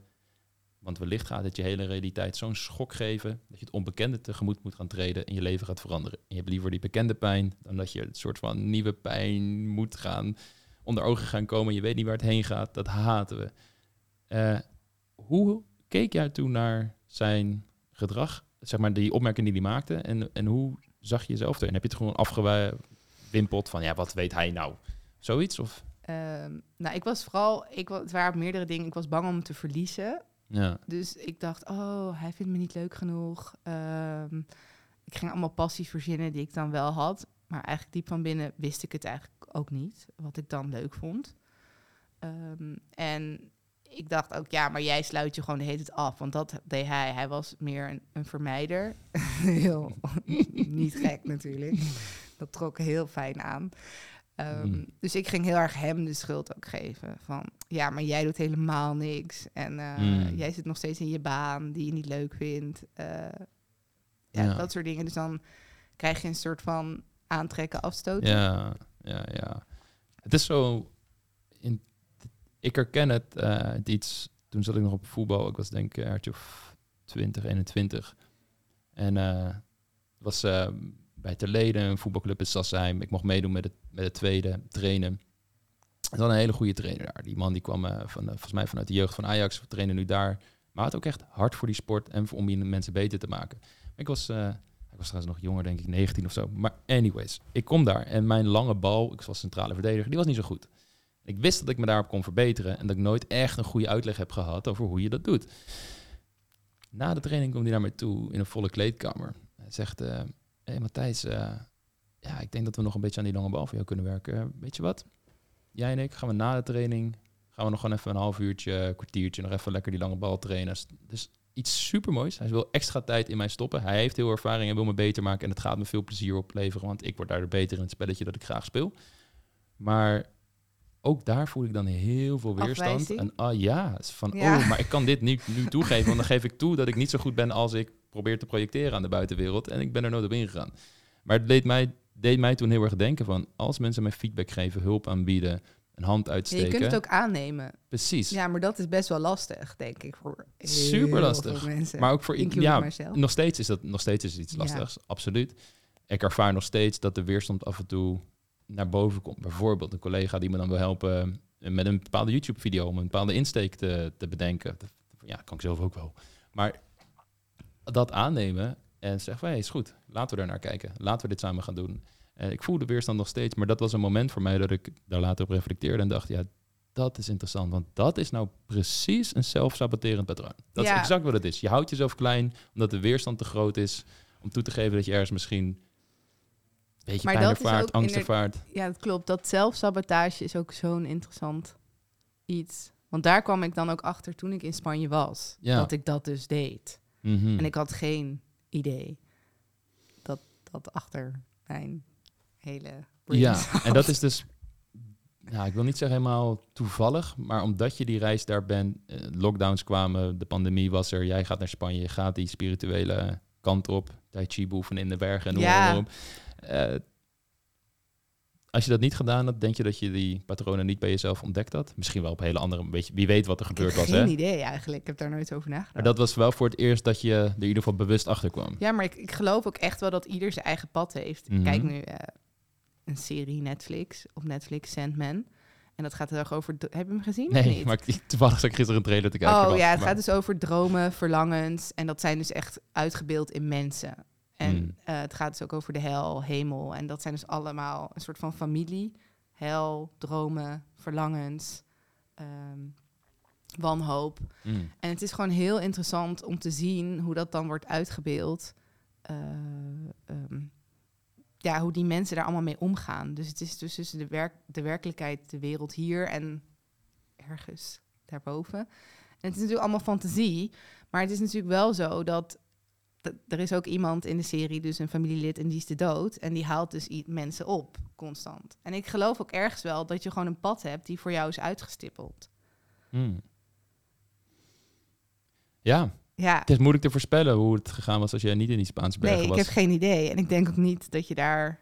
Wie weet was je wel doorgegaan. Als je toch een burn-out gekregen, kom je bij een van de therapeut of coach terecht die op dezelfde patronen wijst. Who knows hoe het Maar ik denk ook dat je je daar niet aan, aan ehm, vast moet houden wat als.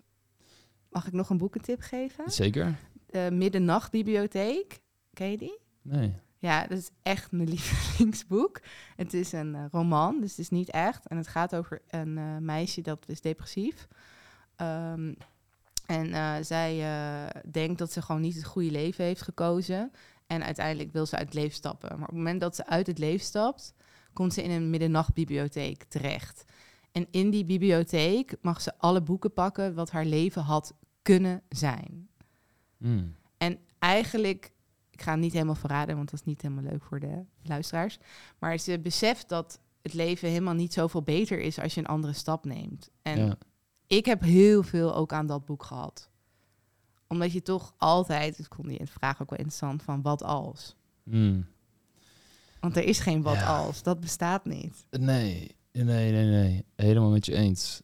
Mooi. eh, ik heb dat voor het eerst echt ervaren toen ik. eh, je hebt altijd, ik had altijd de vraag. Kijk, ik heb ook wel mannen in mijn omgeving die gewoon een bachelorbestaan leiden. Veel reizen, veel feesten. En ik dacht altijd van, oké, volgens mij zou ik er ook heel gelukkig mee kunnen zijn. Ja? Maar ik ben samen met een vriendin. Is er een betere keuze? Maar ik wil in ieder geval geen twijfel hebben over mijn keuze. Ik wil uiteindelijk een keuze maken en daar volledig instappen. Ik ben er echt de vraag heel veel over gaan afstellen van, oké, kan ik oprecht gelukkig zijn in dat leven? Kan ik oprecht gelukkig zijn in de relatie met mijn vriendin? En ik kwam erachter dat beide situaties een ja hadden. En toen dacht ik, oké, wat is dan mijn hoogste goed? Wat wil ik uiteindelijk? Waar, hoe zie ik, mm, hoe ik eh, uiteindelijk wil als persoon, hoe ik me het beste kan ontwikkelen? En ik dacht van, oké, ik wil uiteindelijk wel kinderen, noem maar op. Dus de relatie lijkt me een logische keuze dan de bachelor bestaan, om het zo maar te zeggen. Maar ik merkte toen ook van heel erg van, oh ja, er is geen goed of fout hierin Nee. wat ik ook ga kiezen, ik ga een gelukkig leven leiden. En dat gaf zoveel rust, omdat je de keuze die je dan maakt, is, het, nam heel veel twijfels weg over, oh, doe ik wel het juiste? Is er geen andere optie die me gelukkiger zou maken? Nee, want ik ben Maar zit je dan in de vermijder? Of kom je uit een vermijderspatroon? Of meer... Nee, ik heb nooit ehm, moeite gehad om relaties aan te gaan of te onderhouden, daar volledig voor te gaan. Eh, daar, daar, heb ik altijd, daar heb ik nooit moeite mee gehad. Wat ik wel denk is als je heel veel opties hebt om verschillende. Mijn leven was op een gegeven moment, ik kon best wel veel verschillende kanten opgaan. Leuk, maar ook wel maak ik de juiste keuze dan als ik dit pad nu bewandel. En ik denk dat heel veel mensen dat natuurlijk ervaren in hun leven van ja, is dit wel de juiste keuze? Is dit wel mijn optimale geluk? Maar ik kwam er gewoon achter van, oh ja, het is helemaal niet dat een bepaald pad mij geluk gaat opleveren, maar meer hoe ik daar zelf in sta. En zeker wel, stel ik zou een bepaald pad kiezen waarbij ik alleen maar ga werken, me afzonder van de wereld. Ja, tuurlijk gaat me dat ongelukkig maken. Vrij overduidelijk. Maar wanneer je een paar dingen hebt waarvan je weet van, oké, dit maakt mij volgens mij allemaal, kan dit me gelukkig maken, dan is het gewoon eh, ergens op vertrouwen, je intuïtie er 100% voor gaan en dat pad uitleven. En dan zie je wel hoe het uiteindelijk gaat zijn. Maar dat is hoe, hoe ik het eh, ervaren heb daarin. Eh, maar het zat hem dus meer in, in een soort keuzeaanbod van oké, er zijn verschillende keuzes. Er waren heel veel keuze. Ja, In vrouwen dus. Ook, nou, aan. Nou, niet per se letterlijk in vrouwen dat het tussen verschillende vrouwen ging. Maar ik eh mezelf veel de vraag gesteld van een bachelor bestaan. Zou ik dat voor de rest van mijn leven gelukkig, betekenisvol kunnen leiden? En ik denk dat dat kan. Maar ik denk wel dat je veel creatiever moet omgaan met bepaalde behoeftes die je als mens hebt. Namelijk langdurige, diepe relaties opbouwen wordt gewoon lastiger. Allemaal in een maatschappij waarin wij leven. Ja, je bedoelt dan dat je een beetje van de maatschappij gaat afstaan als je dat gaat doen. Ehm, ja, nou vooral denk ik dat, kijk, hoe ik het zie, is dat we als mensen allemaal een hechtingssysteem in onszelf hebben. Dus we hechten ons automatisch aan andere mensen. Dat is ontzettend belangrijk voor stressregulatie, je goed voelen, maar ook gewoon heel veel plezier creëren in je leven. De vraag is dan, kun je je op een romantisch gebied maar aan één persoon hechten? Ehm, mijn antwoord daarop is nee, ik denk van niet. Dat is ook wat ik vaak terugzie in eh, de praktijk. De hoeveelheid mensen die ik heb horen zeggen: Ik hou van mijn partner, maar toch heb ik een affaire gekregen met iemand anders. Hoe kan dat nou? Ja, dat zijn wel signalen van: Oké, volgens mij kan je aan meerdere mensen hechten. Maar is dat ook niet spanning dan en lust? Ook. Er zijn, er, zijn, Ja. er zijn altijd meer variabelen. Het is nooit één ding waardoor dat gebeurt. Dat sowieso. Je zijn altijd, en ook dat verschilt ook weer per situatie waarom iemand in zo'n affaire terechtkomt.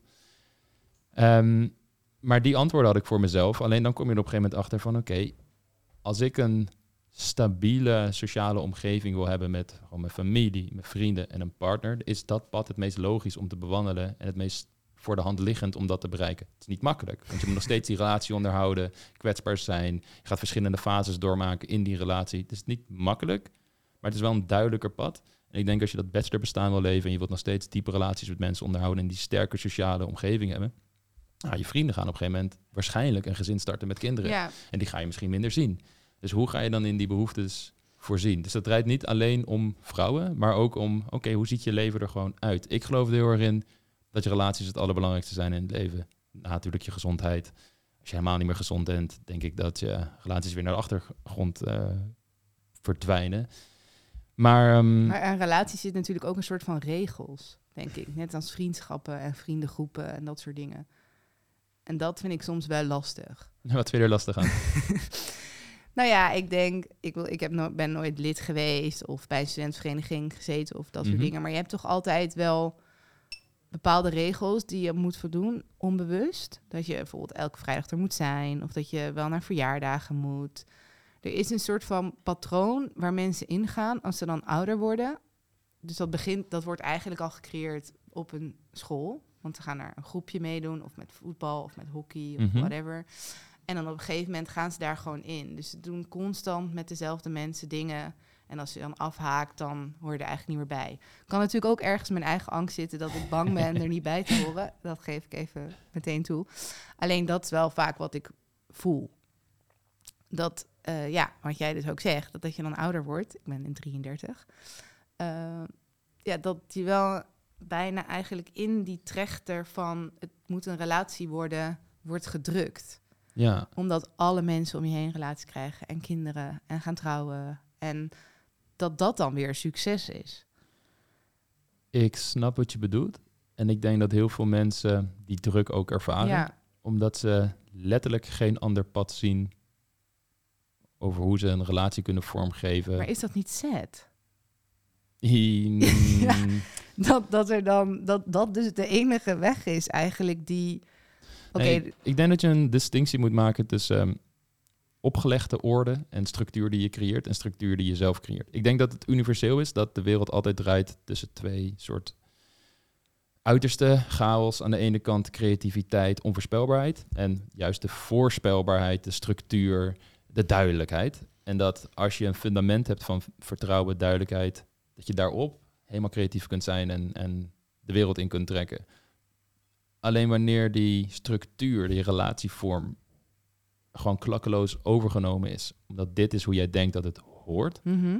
dan kan het je heel erg in de weg gaan ja, zitten. oké. Maar als jij goed ten raden gaat van, hé, hey, wat zijn de mooie elementen van de maatschappij? Want het, tuurlijk, ehm, het kan zo zijn, iedereen doet het en, dan- en eh, daarom neem ik het maar klakkeloos over, terwijl het misschien niet goed bij me past. Maar soms zitten er ook hele mooie elementen in, dat je denkt van, oh, maar dit vind ik wel iets. Nou, voor mij bijvoorbeeld, ik zie het nog steeds voor me, eh, ik, ik ben niet per se voor trouwen of tegen trouwen, maar waar, omdat dat slechts het naampje is wat je erop Ik drukt. wil ook wel trouwen, laat dat gewoon stellen. hoor. Maar waar het voor mij persoonlijk om gaat, is dat ik mijn familie en mijn vriendinsfamilie, vrienden bij elkaar breng. Een mooi feest creëer ter ere van de liefde. En dat vind ik heel mooi. Maar de- of dat nou in een kerk moet of zo, ja, dat geef je zelf helemaal, daar geef je zelf helemaal de, de invulling aan. En ik denk dat dat een belangrijk aspect is. Kijk, een relatie zelf is volgens mij iets, iets prachtigs. Maar hoe je die relatie vormgeeft, daar wil je zelf eerst bewust over nadenken van wat vind ik belangrijk. En soms laat je je daarbij ingeven door angst. Zo hoor je mensen soms wel eens zeggen van... ja, maar wat nou als ik al mijn vrijheid verlies in zo'n relatie? Wie zegt dat dat hoeft? Ik ja, bedoel, dat herken ik wel. Mijn vriendin gaat... ehm, hij is nu al twee keer in de eentje op vakantie geweest naar Italië. Vindt ze heerlijk. En dan mag ik echt niet mee. Maar wat vind jij daar dan zelf van? Prachtig. Het Echt is wel oprecht. goed dat dat kan. Ja, haar ouders die deden dat ook al een beetje afzonderlijk van elkaar. Eh, haar ouders komen uit Zwitserland en haar pa die gaat er nog eens wel eens heen. Gaat die daar werken met vrienden, mountainbiken, noem maar op. Dus zij is dat ook al gewend vanuit huis uit. Ik niet. Mijn ouders gaan altijd samen op vakantie. Nu op latere leeftijd begint dat wel. Mijn moeder gaat soms op yogavakantie, mijn pa op wandelvakantie. Dus dat begint nu wel meer te komen. Maar ik ben dat niet per se van huis uit gewend. Maar ik voelde wel, dit is voor mij iets wat ik wel zou willen. En dan moet je wel goed gaan nakijken. Oké, is dit dan misschien voor mij een soort patroon? Of is dit gewoon echt iets waar ik oprecht in geloof dat het zou moeten kunnen en wat mooi is? En als je ziet van oké, zowel ik als mijn partner gedijen hier goed bij, we voelen ons hier goed bij, het maakt ons gelukkig en dit is top. Ja, dan denk ik dat dat een prachtige relatievorm kan zijn. Ja, ik geloof ook als je je eigen ding blijft doen in een relatie, dat dat veel beter werkt. Maar ik denk dat dat wel echt veel eh, energie vergt. Dat je daar ook echt over moet communiceren. Je relatie zal sowieso veel energie vergen. Alleen ik denk dat wanneer je het niet doet, het een ander soort energie is. Namelijk dat je in je hoofd er de hele tijd over ja, gaat dat malen. klopt. Ja, dat snap ik wat je zegt.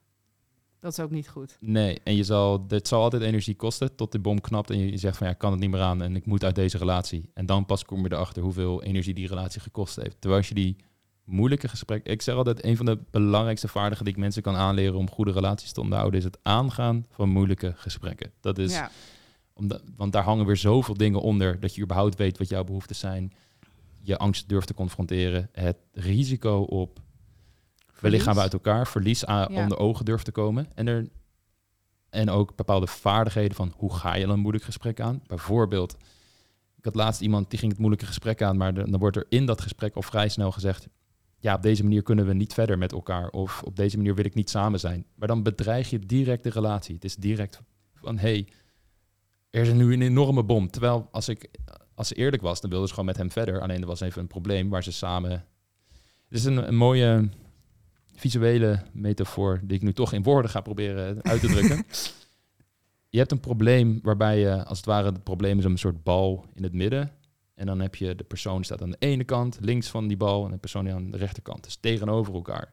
Dat is hoe de meeste mensen dit soort moeilijke gesprekken voeren. Ik heb mijn visie, jij hebt jouw visie.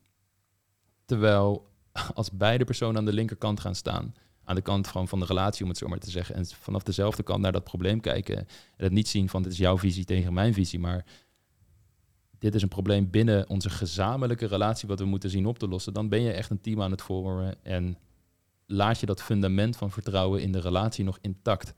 En dan is het ook makkelijker om jezelf kwetsbaar op te stellen, moeilijke gesprekken aan te gaan, jezelf echt te uiten, omdat je weet dat je allebei toegewijd bent aan het floreren van die relatie en niet zomaar de handdoek in de ring gaat gooien.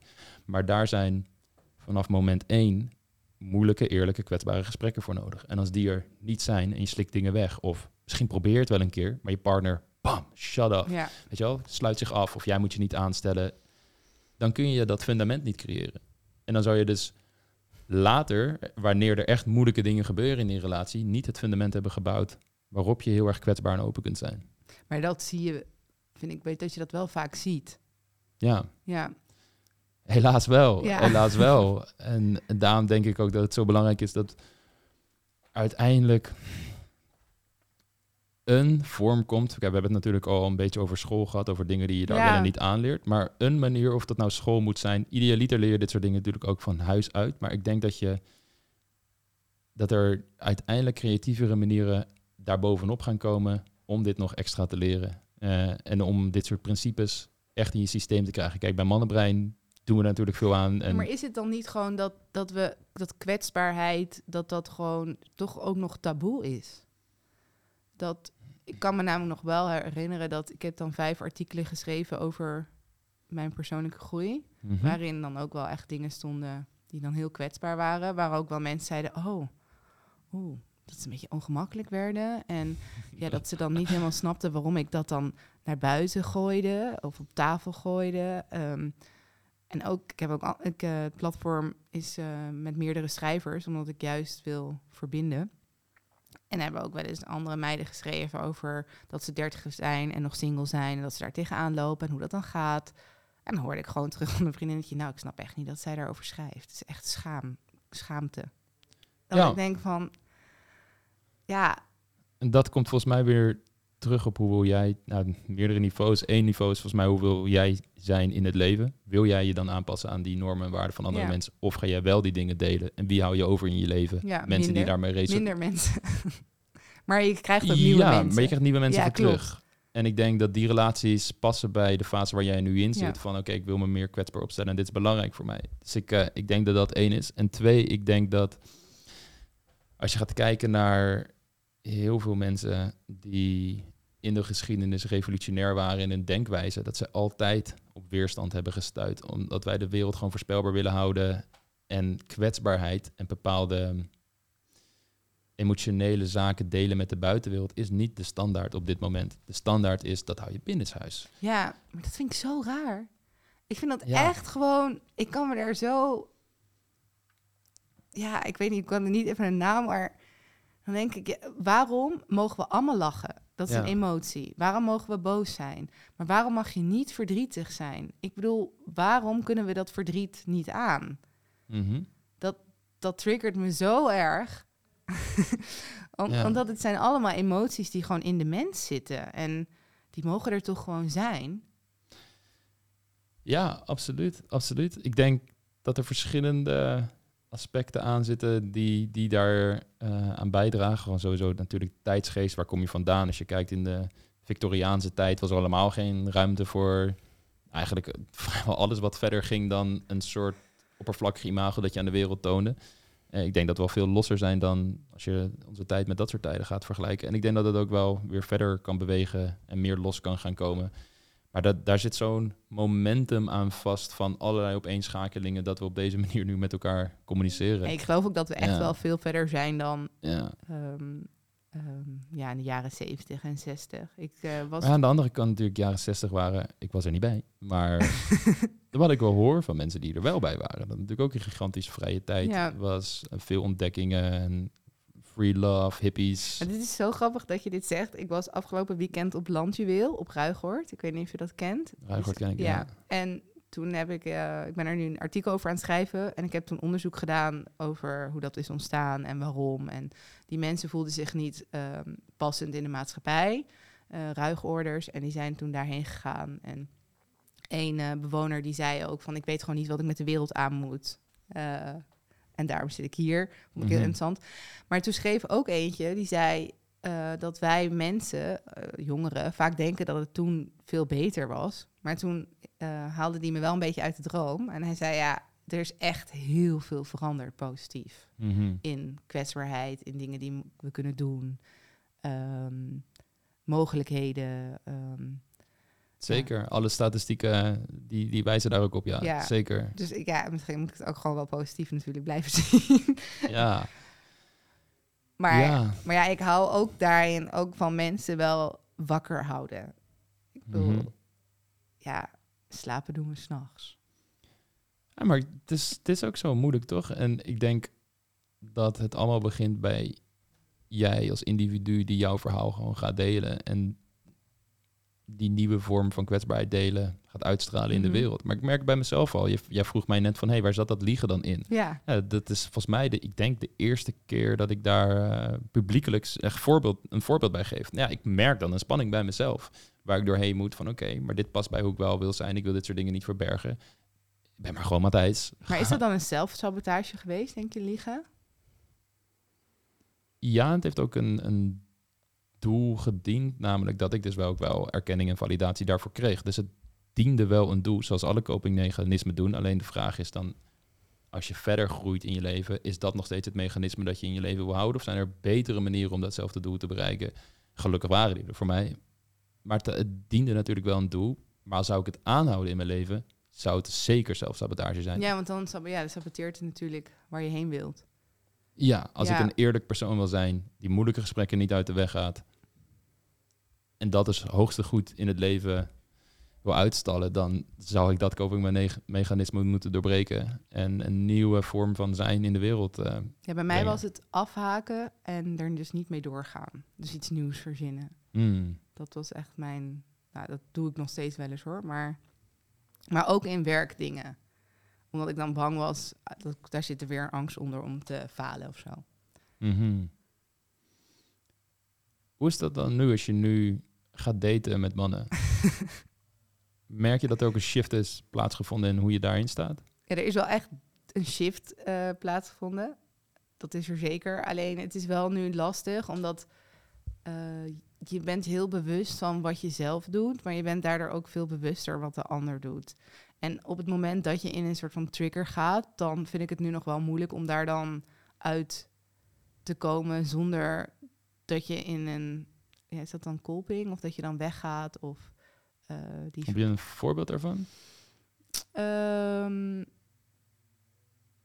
nou ja, waar ik dus wel last van heb, is dat ik wil graag controle op dingen houden. Dus ja, dat hoor ik bij meerdere vrouwen wel eens, dat je dan, eh, ik zie je al lachen, Ehm, ja, dat als je dan appt en dat je dan terug appt en dat er dan, eh, ja, communicatie, eh, ja, waarom moet je nou precies lachen? Dat dit zo'n groot vraagstuk is dat ik continu bij me krijg over appgesprekken überhaupt ja, hoor. nou ja, het is eigenlijk echt te dom voor woorden. Dat geef ik eerlijk toe.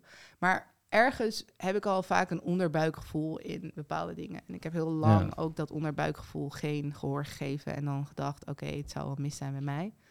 Ehm, en nu ga ik dat dan wel aan.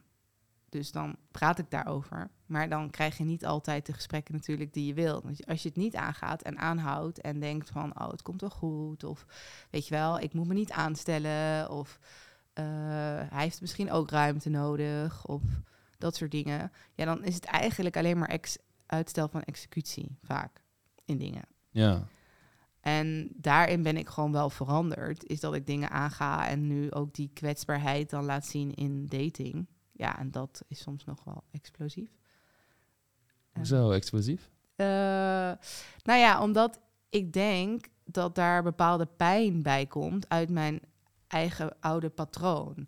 En dat wordt vermengd in die relatie. En dat is ook niet altijd even leuk, hè? dat geef ik eerlijk toe. Dus als Moet ik me dat voorstellen als, als dan je voelt misschien dat zo'n man dat het niet de juiste kant, nou niet de juiste kant, het beweegt niet lekker naar een relatie toe of er zijn wat haperingen, dat je dat dan aankaart, maar in dat aankaarten meer emotie legt dan wellicht gebruikelijk zou zijn. ja, dus dan weet je, kan ik echt huilen, terwijl dat helemaal niet op dat moment zit. En dat kan ik hem dan wel vertellen, dat doe ik ook. Ja. Maar dat is zo lastig en ik denk ook dat dat mijn eigen pad is. En ik nu, ja, als er dan nu iemand afvalt of weet je dat het niet goed gaat, afvallen klinkt echt een beetje alsof ik heel harteloos ben. Maar nee, maar als het nu dan niet lukt, ja dan vind ik het wel vervelend. Hmm. Maar dan, ik kan nu veel duidelijker voelen dat het niet aan de man ligt het ligt, het zit in mij. Het is een pijn die bij mij zit, die ik zelf moet oplossen. Dat is mijn verantwoordelijkheid, niet de zijne.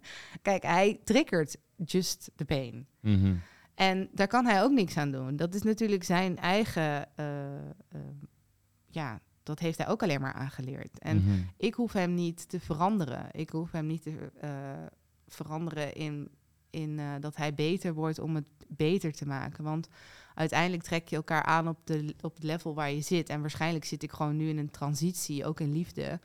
Ja, daar maak je dan soms, ja, nou, niet fouten, want ik wil niet zeggen dat fout of goed is, maar ja, daarin ben je er soms gewoon beide nog niet. Het is not the timing. Hmm. En vroeger kon ik dan echt denken van, oh, hij heeft me verlaten, shit. Ehm, ik voel me alleen. Maar die eenzaamheid, dat zat in mezelf. Dat komt gewoon dus uit die jeugd van... Ja, dat ik me niet gehoord voelde, misschien op school of... Ik weet het niet helemaal, maar die faalangst, dat ik het niet goed doe. Ja. Ehm, en nu, wat ik wel moet zeggen, is dat de pijn, omdat ik dat release, komt dat veel heftiger dan vroeger. Dus vroeger kon ik dat in mijn eentje doen, maar nu kan dat dus wel eens komen als je dus aan daten bent it's not nice. ja. Ehm, Merk je dat je beter met die... Ja, je merkt dus dat je al beter met die triggers kan omgaan. Merk je ook dat je een ander soort man gaat aantrekken? Nou ja, ik schiet wel een beetje van links naar rechts erin. Laat ik dat opstellen. Um, maar ik ben wel nu steeds weer bewuster van... Oké, dit is... Ehm, dit geeft me een rollercoaster effect. Dus dat geeft me een bepaalde high. En dit geeft me wel meer rust. En ik trek steeds meer andere mannen aan, maar om mezelf daar ook comfortabel in te voelen, dat vind ik nog wel heel lastig, omdat ik het dan vaak saai vind of hmm. eh, ja, niet sprankelend genoeg. Of uh, dan heb ik natuurlijk allemaal aanklagers, ideeën.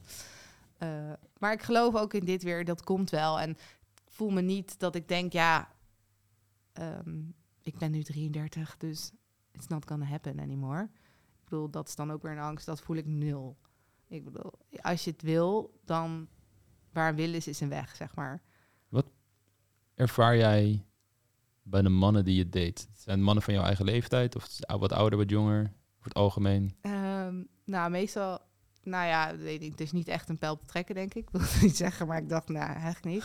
Het is vooral dat ze... Want jij bent nu eigenlijk de eerste die me al deze vragen stelt. Dus ik wil je daar sowieso voor bedanken. Want je bent echt een van de eerste die dat dus doet. uh, maar ik ervaar vooral dat ik mannen aantrek... die heel erg zoekende ook zijn in zichzelf... maar die daar geen vragen op hebben. En ik stel ze dan de vragen. En dat vinden ze in het begin super nice... Maar ja, ik stop niet met vragen. Wat voor vragen? En dan zeg ik, ja, wat voel je dan? En wat denk je dan? En hoezo Wat voor momenten? Um, Wanneer ze bijvoorbeeld een dag niks van zich uh, laten horen, moet ik dat zo zien? Ja, ook. Maar ook als we samen zijn. Of um, um, ja, ook, uh, dit is een beetje privé, maar gewoon als er bepaalde dingen die ze dan doen waar ik dan niet heel blij mee ben. Mm -hmm. Maar kijk, zelf ben ik best wel open-minded. Dus ik kan ook altijd wel begrijpen, omdat ik dus ook in liefde denk en voel. Ik voel een soort van wat eronder dat mechanisme zit. van wat iemand doet. Ja. Dus ik voel ook de liefde. Dat is het helemaal niet. Dus ik ben ook nooit boos of zo. Ja. Uh, dus ik ga daar dan een soort van naar graven. Wat natuurlijk niet altijd Ja. even leuk is. Maar in het begin vinden ze dat natuurlijk wel leuk. Omdat ze dan zichzelf leren kennen. En opeens een wereld komt die ze helemaal niet kennen. Maar op een gegeven moment wordt dat dan too much. Of eh, te intens. Of, eh, Dat zijn de bewoordingen die ze ook vaak gebruiken. eh, nou, laat zei dat wel iemand een keer. Oké. Van is wel intens.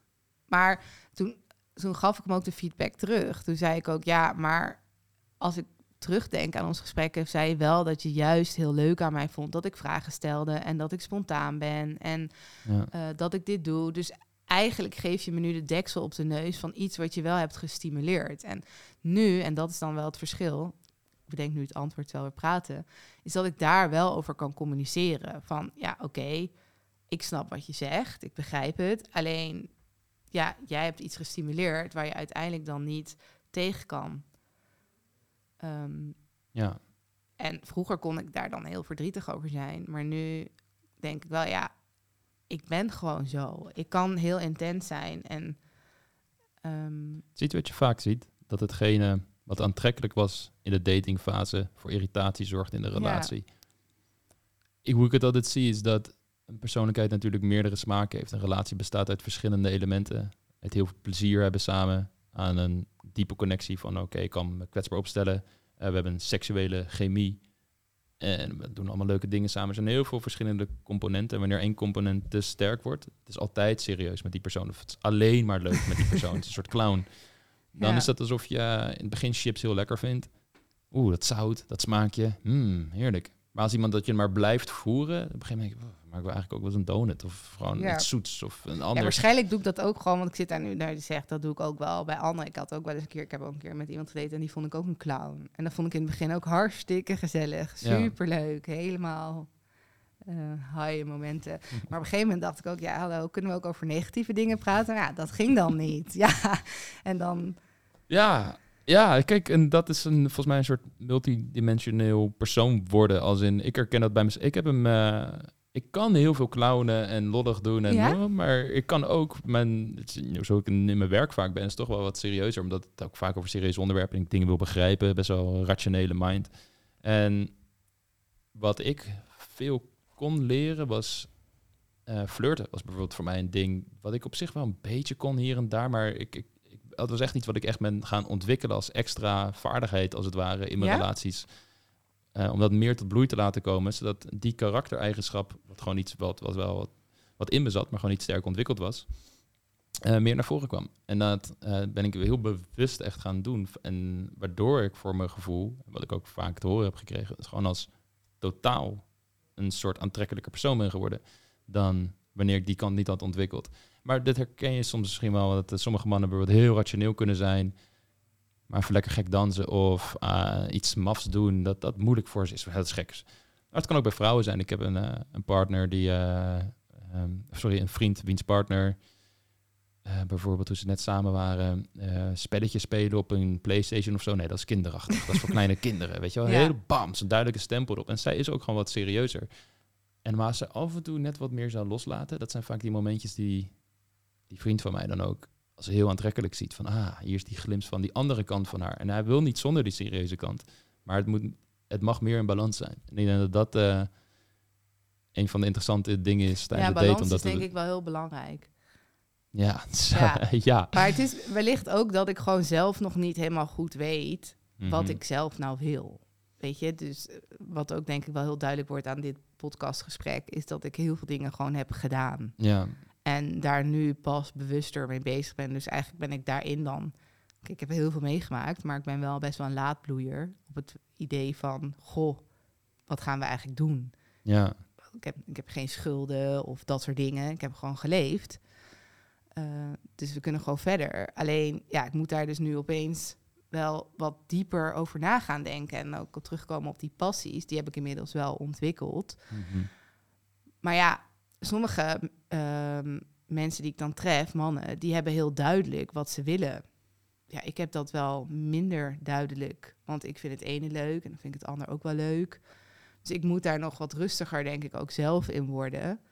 ehm, ja, en dat is een zoektocht. En Mhm. ja, dan de ene keer trek ik een clown aan, wat hartstikke leuk is. En eh, net al zei, en de andere keer trek ik iemand aan die heel rustig is. En dat vind ik dan ook heel fijn, want het is dan heel fijn dat je gehoord wordt en dat je kan knuffelen en op de bank hangen. Maar ja, dan denk ik al gauw weer, yo, dit is echt zo saai. Ja, gaat dit het leven worden? Ik bedoel, als hij dan de afwasmachine gaat uitruimen en jij zit heel leuk op de bank en denkt, oké, we kunnen ook iets anders doen. Dan denk je echt, ja, where does it go wrong? Ja. Terwijl hij bedoelt dat helemaal niet zo, hè? Dus ik wil niet de mannen nu. eh, maar daarin moet ik gewoon zelf ook nog heel veel leren.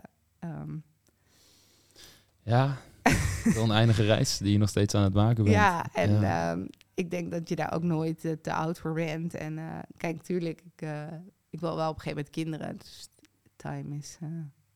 Mhm. er is wel tijd ergens. Maar dat, daar zit ook weer angst onder van heel veel mensen. Ik denk, ja, weet je, als het gebeurt, dan gebeurt het. En als het niet gebeurt, ja, dan gebeurt het niet. Ja. En ik wil ook niet die angst laten, me mee laten voeren door angst, maar juist wel door liefde. ja, en de partnerkeuze en de, de Ja, keuzes die, ja. En ja. ja. dan kan ik nu wel weer eh, gaan swipen en denken, oh, ik wil een relatie. ja. Maar wellicht ben ik er zelf helemaal nog niet, weet je. Dus ik ga vooral niet de ander aanklagen. Hmm. Dankjewel in ieder geval voor je openheid tijdens dit Ja, gesprek. geen En, eh, dank. ja, ik wens je heel veel plezier en eh, geluk en liefde toe op de reis die je aan het maken bent. Ja. Ik blijf het zeker volgen, want ik vind het heel boeiend waar je uiteindelijk op gaat komen. En, ja, ik ben eh, zelf ook heel benieuwd waar het heen gaat. Dus Ja. ga het vooral volgen. Awesome. Dankjewel. In ieder geval eh, heel erg bedankt voor dit gesprek. En eh wellicht tot de volgende keer. Ja, lijkt me leuk. Dankjewel.